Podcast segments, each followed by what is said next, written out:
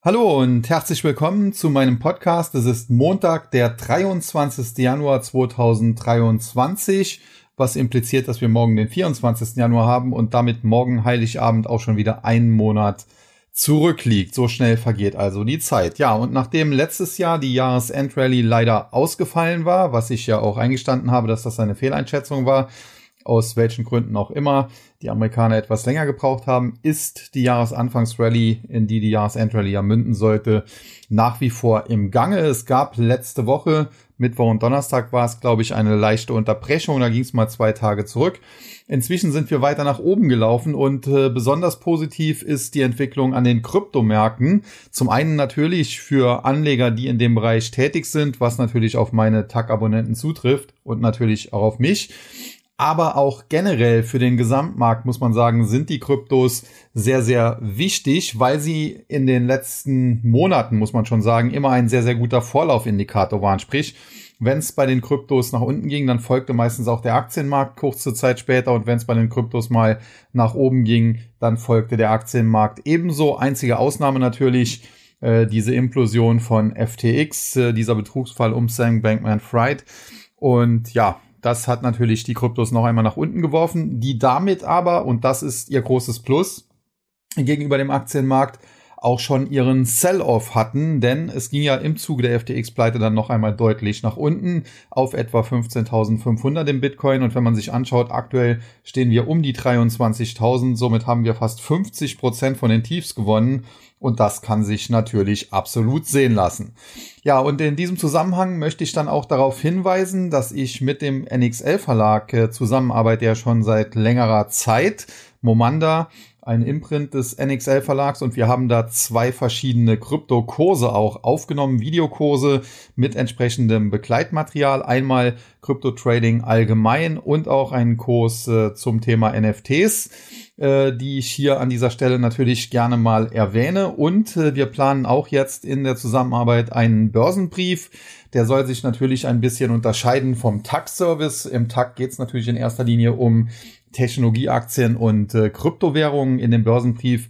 Äh, da wird es auch um ja andere Dinge gehen, vielleicht den Rohstoffsektor, den Konsumgüterbereich und so weiter, den wir im Tag halt nicht so abdecken. Und äh, ein, er hat einen etwas anderen Ansatz, denn äh, in diesem Börsenbrief, da werden Aktien natürlich äh, deutlich äh, tiefergehender, tief äh, eingehender analysiert. Das äh, ist dann eine Arbeit von vielen Stunden, äh, die dann auf einigen Seiten zu Papier gebracht wird, äh, so dass man bis ins kleinste Detail da schaut, wie es einem Unternehmen geht und äh, wie die zukünftige Entwicklung sein könnte. Und im Zuge dieses Börsenbriefs wird es dann auch Musterdepots natürlich geben und äh, da darf jeder definitiv schon gespannt sein und äh, daher ja wollte ich das an dieser Stelle auch einmal bekannt geben. Es ist auch mit äh, Stock 3 der ehemaligen Börse Go, mit dem ich ja den, mit denen ich ja den Tax-Service zusammen mache, abgesprochen und in vollem Einklang. Also insofern, es muss auch keine Angst haben, dass, dass ich jetzt komplett wechsle und äh, der Tag eingestellt wird oder so.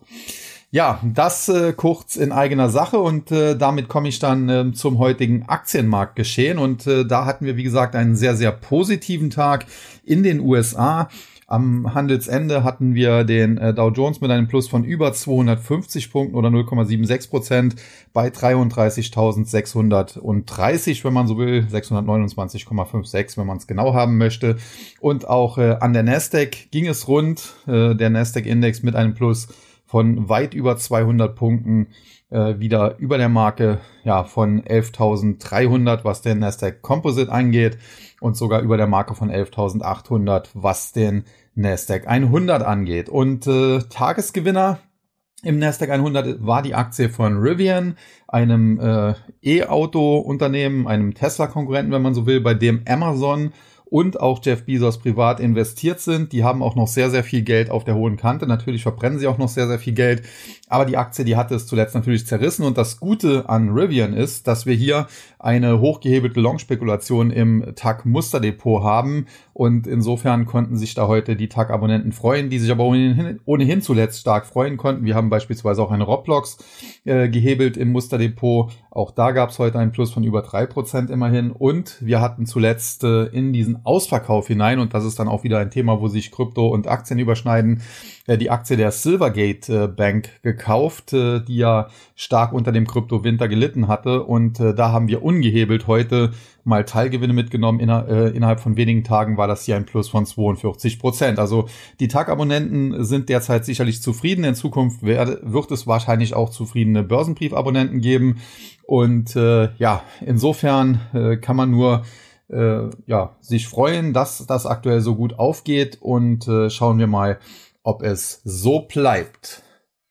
Ja, das äh, zum US-Markt und äh, damit möchte ich aber auch noch kurz auf den deutschen Markt zu sprechen kommen. Und da ging es heute ebenfalls natürlich nach oben, allerdings nicht ganz in dieser Dynamik. Man muss allerdings auch sagen, der DAX beispielsweise hat zuletzt ja schon deutlich zugelegt. Und deswegen gab es dann heute hier nur ein Plus von knapp einem halben Prozent oder etwa 70 Punkten, knapp über die Marke von 15.100 äh, ist es hier gegangen. Und da muss man sagen, es gab allerdings auch gewisse Bremsklötze, zum Beispiel die Versicherungsaktien Münchner Rück, Hannover Rück, die beiden Rückversicherer, die heute auf der Verliererseite standen, beide etwa zwei Prozent verloren haben. Aber da muss man natürlich dazu sagen, die haben zuletzt deutlich äh, ja, hinzugewonnen und insofern sind das wohl eher leichte Gewinnmitnahmen hier gewesen. Aber der Tagesverlierer war dann die Aktie von Simrise und die hat knapp sechs Prozent verloren, unter die 100-Euro-Marke gefallen und Grund waren hier Quartalszahlen, die gemeldet wurden, die schwächer als erwartet ausgefallen sind.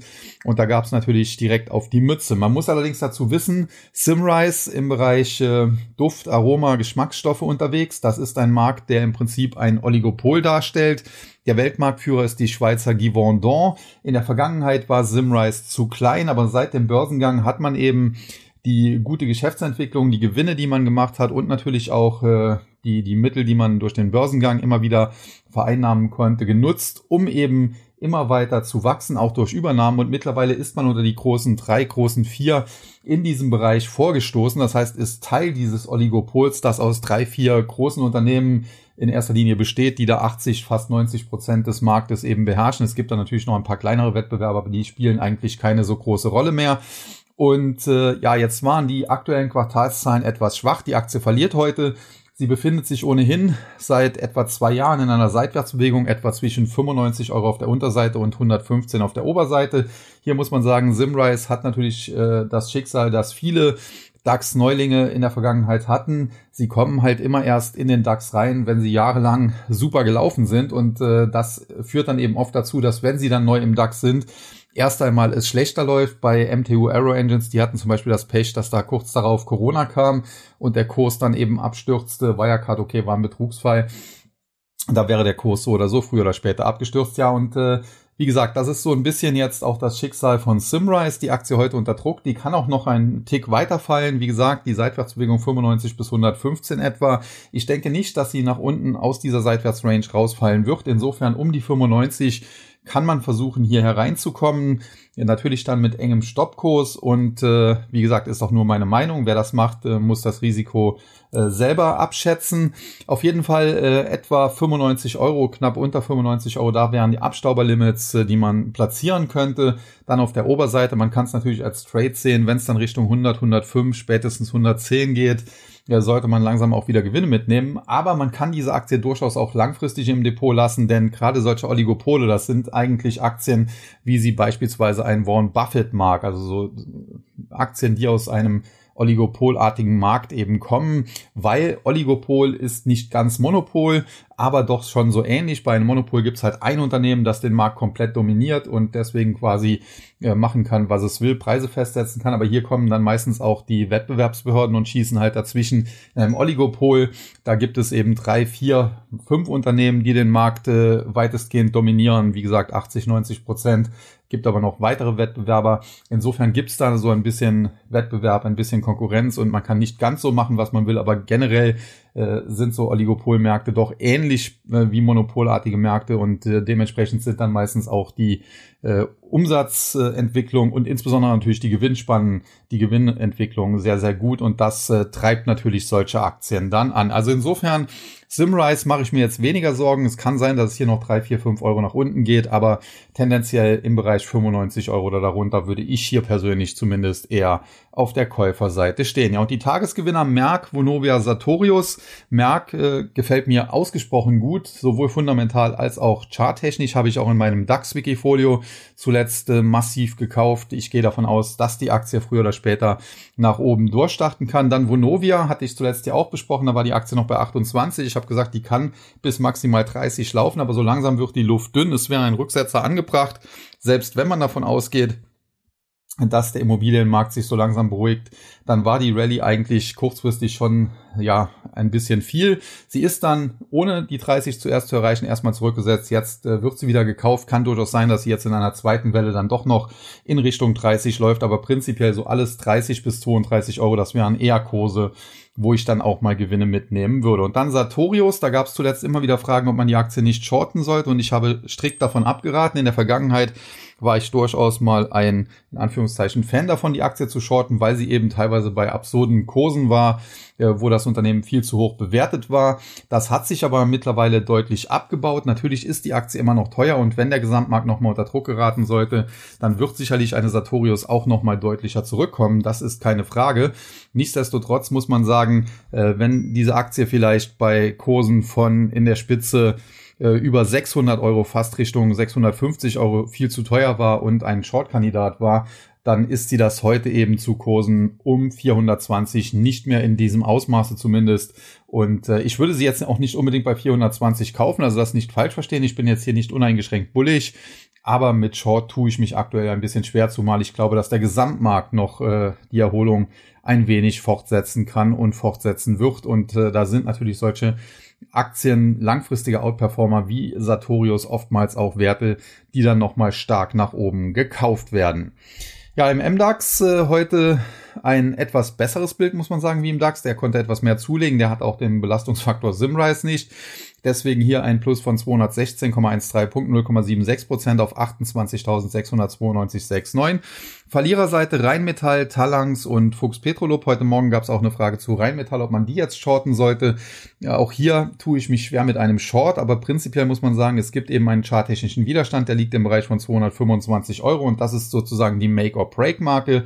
Kann die Aktie nachhaltig über 225 Euro ausbrechen, dann kommt es hier zu einem starken Kaufsignal mit Kursziel bis 275 Euro. Wenn sie hier abprallt, dann kann es durchaus auch kurzfristig nochmal in Richtung 180 gehen und das ist halt so eine 50-50-Sache. Heute Morgen sah es noch danach aus, als wäre es möglich, dass die Aktie vielleicht sogar über 225 ausbricht. Jetzt am Tagesende waren es dann Kurse von 222,40. Das ist jetzt noch nicht wirklich an diesem Widerstand gescheitert. Es ist ein erstes Abprallen, ja.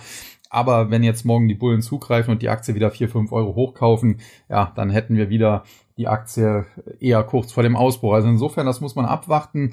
Es muss im Prinzip nachhaltig über 230, 235 gehen, dass es zu einem Kaufsignal kommt. Es müsste allerdings auch nachhaltig unter 210 gehen, damit man langsam von einem Verkaufssignal sprechen kann. Und bis dahin ist das, wie gesagt, dann 50-50, ob man hier Short oder Long geht. Aktuell haben die Shorties einen leichten Vorteil, weil es jetzt erstmal diesen Abpraller halt gab. Dann Talangs, auch Versicherungsbereich, stand ja schon im DAX unter Druck und dann Fuchs Petrolub aus dem Ölsektor, muss man sagen, Schmierstoffe, prinzipiell gutes Unternehmen, aber die Aktie muss man auch sagen, in der Vergangenheit ja zum Teil sehr, sehr weit nach oben gelaufen, äh, dann zwischenzeitlich auch mal stark korrigiert. Jetzt in den letzten Wochen und Monaten ging es wieder nach oben. Wenn man sich anschaut, Ende September stand der Titel noch unter 25 und jetzt äh, waren wir Richtung 40 unterwegs. Dass da auch mal an einem äh, an, an dem einen oder anderen Tag äh, Gewinne mitgenommen werden, ist da ganz normal. Ja, und dann die Gewinnerseite THG Immobilien, auch hier wie im DAX Immobilienwerte tendenziell auf der Kaufliste. Dann Siltronic, ja, die ich ja in der Vergangenheit bei hohen Kursen oftmals negativ besprochen habe. Nicht hier im Podcast, den gab es da noch nicht, aber in, im TAG beispielsweise. Und äh, das hat sich ja im Nachhinein auch als richtig erwiesen. Aber mittlerweile muss man halt auch sagen, die Aktie ist halt teilweise so tief nach unten geprügelt worden, äh, dass äh, das Chance-Risiko-Verhältnis für die Bullen gar nicht mal mehr so schlecht aussah Wenngleich man sagen muss, zuletzt gab es eben auch hier schon eine starke Rallye von Kursen. Ja, im Tief waren die Richtung 50 und jetzt sind wir auf der Oberseite wieder Richtung 80 gelaufen. Und das Problem ist halt auch hier, der Bereich so zwischen 80 und 85 ist eine charttechnische Widerstandszone. Die Aktie müsste nachhaltig darüber ausbrechen, damit wir hier ein Kaufsignal Richtung 100 bis 105 bekommen. Aktuell ist das noch nicht gelungen und insofern, ja, tendenziell kann ich mir vorstellen, dass das vielleicht noch gelingt, aber ich glaube jetzt nicht, dass eine Siltronic so schnell wieder alte Höchstkurse von äh, 140, wie es damals zu den Zeiten, wo die, die Übernahme der Chinesen ja äh, brandaktuell war oder in der Vergangenheit, wo es teilweise, glaube ich, sogar Richtung 200 Euro ging. Also das werden wir so schnell hier definitiv nicht wieder sehen. Ja, und dann Eichstron und da muss man sagen, die Aktie überrascht immer wieder. Zuletzt ist sie ja teilweise deutlich unter Druck geraten, jetzt aber in den letzten Tagen wieder hochgekauft. Prinzipiell Eichstron zwar kein schlechtes Unternehmen, definitiv nicht, muss man so ganz klar sagen. Auch gut, dass hier damals Obama die Übernahme durch die Chinesen verhindert hat. Aber warum diese Aktie hier so stark unterwegs ist, ja, das äh, kann ich so ein bisschen wenig nachvollziehen, muss ich sagen. Der Chipsektor generell war ja eher unter Druck. Jetzt kann man sagen, okay, die machen eher LED-Maschinen. Man muss auch sagen, der Chip-Maschinenbau, wenn man so will, der war natürlich etwas stärker durch eine Sonderkonjunktur aufgrund der ganzen staatlichen Subventionen, sowohl in den USA als auch hier. Alstron ist auch ein Ausrüster des Militärs. Das war ja damals der Grund, warum die Amerikaner diese Übernahme dann verhindert haben. Also es gibt durchaus Argumente, die dafür sprechen, dass es bei Eichstron derzeit geschäftlich ganz gut laufen könnte und vielleicht spekulieren da einige drauf. Auf der anderen Seite Kurse von über 30. Ja, das halte ich bei Eichstron langsam aber sicher für ein bisschen nach oben ausgereizt und äh, wer sie hat, kann sicherlich drin bleiben, aber jetzt noch auf den Fahnenzug aufspringen, äh, da wäre mir das Chance-Risiko-Verhältnis tatsächlich zu schlecht. Ja, dann der S-DAX äh, heute auch mit einem schönen Plus von über 134 Punkten, 134,15 Punkten oder 1,02 Prozent auf 13.292,31. Verliererseite Vielmann, SAF Holland und Norma Group allesamt so etwa anderthalb bis zwei Prozent im Minus und ganz große negative Meldungen gab es jetzt hier nicht. Vielmann, gut, da läuft schon länger nicht ganz rund. SAF Holland zuletzt teilweise gut gelaufen, jetzt mal ein paar Gewinnmitnahmen. Norma Group, äh, ich glaube, da wurde das Management sogar vor, vor ein paar Wochen, ein paar Monaten ausgetauscht, weil es da eben nicht rund lief. Und äh, ja, prinzipiell muss man sagen, wir haben im TAC Musterdepot beispielsweise die Aktie von Amphenol, die auch in so einem ähnlichen Bereich äh, unterwegs sind wie Norma Group, nicht ganz der gleiche Bereich und die sind deutlich besser also der Aktienkurs ist deutlich besser gelaufen und das liegt eben auch in der deutlich besseren Performance der Firma. Also warum soll ich da mir eine Norma Group antun?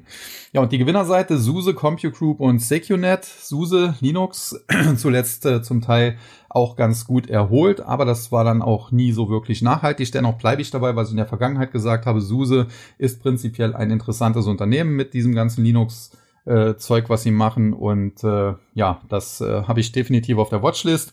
Man muss sagen, in der Spitze zu Kursen von 30, teilweise 35 Euro war die Aktie einfach zu teuer.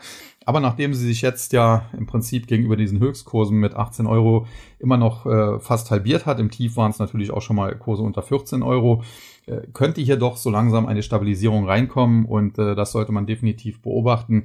Könnte mir vorstellen, dass das mittelfristig ganz interessant wird, äh, hier vielleicht einen Einstieg zu wagen, aber ich würde das definitiv auch nicht unbedingt an einem Tag wie jetzt, äh, ja, aus heutiger Sicht, äh, ja, ist noch heute, aber eigentlich ja gestern machen, sondern da vielleicht nochmal auf Rücksetzer in Richtung 16, 17 Euro warten. Dann CompuGroup äh, ganz interessantes Unternehmen, kenne ich schon sehr, sehr lange und äh, in der Vergangenheit auch immer wieder den Markt positiv überrascht. Jetzt in den letzten Wochen und Monaten zum Teil dann auch mal negativ. Die Aktie ist dementsprechend auch stark abgestürzt von über 80, teilweise in Richtung 30, aber es äh, zeichnet sich auch hier jetzt so einen Turnaround äh, so ein bisschen ab. Man muss auch sagen, äh, viele Aktien sind natürlich im Zuge der Marktkorrektur vielleicht auch zu weit gefallen, genau wie zuvor viele zu weit gestiegen waren.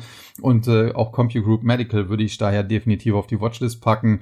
Auch hier nicht unbedingt an einem Tag wie ja gestern, heute kaufen, wo es vier Prozent nach oben ging, sondern an einem schwachen Tag, aber tendenziell ganz interessant. Und dann SecureNet Security Networks, die hatten Quartalszahlen, da muss man sagen, auf der Umsatzseite überraschend stark beim Gewinn naja, hat man die Erwartungen zwar nicht ganz getroffen, aber das letzte Quartal war trotzdem insgesamt recht stark, also auch auf der Gewinnseite.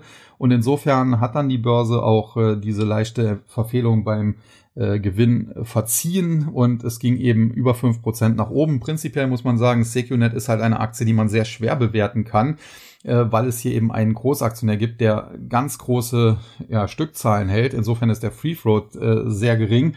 Und das ist immer ja ein bisschen kritisch, denn wenn hier natürlich Drive reinkommt, muss man sagen, dann hat man ein sehr geringes Angebot an Aktien. Wenn die Nachfrage hoch ist, schießt der Kurs halt sehr stark nach oben.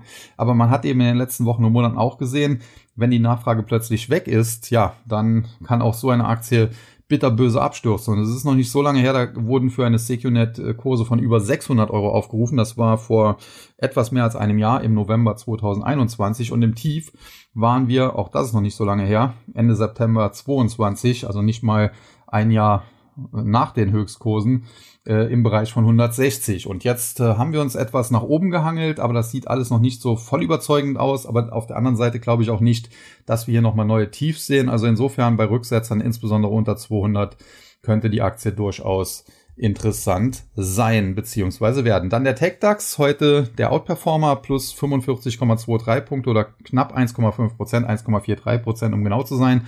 Richtung 3200, 3198,53. Das sieht auch charttechnisch im Index mittlerweile äh, relativ gut aus. Und dann auf der Verliererseite die Aktien von United Internet, von Nemetschek und von Evotech. Aber die Verlierer allesamt haben so etwa ein halbes Prozent verloren. Bei Evotech muss man sagen, da wird derzeit wohl die Kooperation oder die, die, äh, ja, Zusammenarbeit mit Cernova überprüft. Äh, da gab es wohl äh, Hinweise, äh, ja, äh, dass, dass äh, Evotech äh, sich das doch mal näher anschauen sollte, weil Cernova nicht so seriös wirke und äh, dem wird wohl jetzt äh, danach gegangen. Da muss man mal schauen, was da am Ende rauskommt. Die Gewinnerseite, Extron, Compute Group, Sartorius haben wir allesamt schon besprochen, deswegen können wir die an der Stelle weglassen. Ja, dann weiter zum Dow Jones. Hier, wie gesagt, ein Plus von über 250 Punkten, 0,76 Prozent, 33.629,56. Verliererseite hatten wir heute natürlich äh, ja Titel, die eher defensiv sind. Amgen, Biotech äh, mit einem Minus von 0,86 Prozent, Verizon Communications, Telekommunikation, Dividendenwert minus 0,92 Prozent und Procter Gamble, klassischer Konsumgüterhersteller, Pampers und Co. kennt jeder hier ein Minus von 1,3 Prozent. Klar, heute war eher Risk-On gefragt, wurde eher in Technologie investiert und da waren defensive Werte eben out. Ja, und dementsprechend liest sich auch die Gewinnerliste Apple, Salesforce und Intel, die drei Tagesgewinner. Prinzipiell muss man sagen, Intel natürlich zum Teil sehr, sehr stark auch verprügelt. Äh, insofern, dass es hier zu Erholungen kommt, wenig überraschend. Apple zuletzt auch unter Druck geraten. Auch hier kommt jetzt langsam eine Erholung rein. Und bei Salesforce, da gab es eine Meldung, dass Paul Singer, Elliott Management, hier eine Multimilliarden-Dollar-Beteiligung aufgebaut haben soll. Und das hat die Aktie beflügelt. Und prinzipiell Salesforce habe ich kürzlich auch in mein äh, Stockpicking Worldwide Wikifolio gekauft. Äh, da freue ich mich jetzt natürlich über die Gewinne. Prinzipiell glaube ich, dass Salesforce mittellangfristig eine Aktie ist. Ich mag den Begriff nicht, wie viele wissen, aber das ist so eine Art No-Brainer. Und äh, diese Aktie sollte man sich definitiv mal näher anschauen. Und an schwachen Tagen äh, kann man mit solchen Werten eigentlich nicht so viel falsch machen, wenn man sie denn tatsächlich mittellangfristig ins Depot packt. Ja, und dann die äh, Nasdaq 100 äh, Werte, Gewinner und Verlierer zunächst der Index 11.872,54 am Handelsende, ein Plus von 253,52 Punkten oder 2,18 Prozent. Verliererseite Baker Hughes, Ölunternehmen heute mit Zahlen, die haben nicht ganz so gefallen, deswegen minus 1,5 Prozent. Dann Atlassian minus 2 Prozent und AstraZeneca, äh, ja, defensiver Pharmawert, wenn man so will, haben ja auch so eine äh, Corona-Impfung auf den Markt mitgebracht. Hier ein Minus von 2,2 Prozent. Und die Gewinnerseite Advanced Micro Devices, Rivian und Lucid. Generell der Electronic Vehicle Bereich, also EV-Bereich. Heute auf der Gewinnerseite auch Tesla stark im Plus, hat halt nur nicht für die Top 3 gereicht. Rivian haben wir, wie gesagt, auch äh, hochgehebelt long im äh, TAC Musterdepot. Da freuen wir uns über die 11,5 Prozent. Lucid hat dann am Handelsende sogar noch ein bisschen mehr draufgepackt. Äh, Rivian war den ganzen Tag über stark im Plus bei Lucid wurde es immer mehr, wenn man so will, am Schluss knapp 12,8 Prozent. Und bei Advanced Micro Devices muss man sagen, es gab hier die Investmentbank Barclays oder die, die Bank Barclays, die Analysten von Barclays, die den Chipsektor unter die Lupe genommen haben. Teilweise gab es da Upgrades, teilweise Downgrades und äh, für Advanced Micro Devices AMD gab es eben eine Hochstufung und das hat äh, die Aktie hier tatsächlich stark beflügelt. Sie war von Anfang an im Plus und das hat sie bis zum Handelsende nicht nur gehalten, sondern zum Teil weiter ausgebaut und hat fast auf Tageshoch geschlossen mit äh, einem Plus von 9,22 Prozent. Also das sieht da auch gut aus. Und generell muss man sagen, kurzfristig hat der äh, Chipsektor sogar ein bisschen Kurspotenzial nach oben noch. Äh, ich glaube aber, dass es danach auch hier nochmal auf die Mütze gibt. Und generell glaube ich das auch nach wie vor vom Markt, dass wir aktuell nach wie vor in dieser Erholungsphase sind, die auch noch in den Februar hinein anhalten kann, aber dass das noch nicht die endgültige Trendwende ist. Und äh, ich habe das auch im Tag anhand eines Charts heute gezeigt.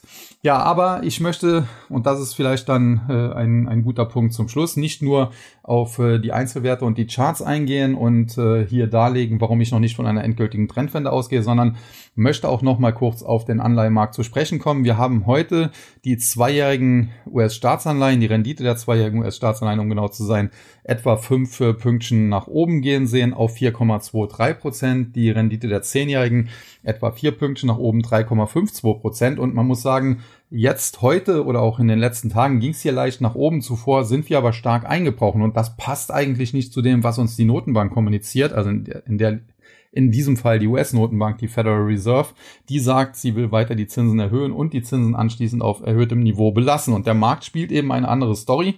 Der Markt äh, glaubt, dass die Fed nicht mehr allzu viel an den Zinsen nach oben tun kann und vor allen Dingen, dass sie dann bald wieder senken muss. Und das ist jetzt natürlich eine Sache, wie man das Ganze interpretieren will. Denn prinzipiell, wenn der Markt recht hat, dann kann er eigentlich nur dann recht haben, wenn tatsächlich aufgrund dieser aggressiven Zinserhöhungspolitik äh, die Notenbank äh, die US-Wirtschaft komplett abgewürgt hat und tatsächlich in eine Rezession schickt.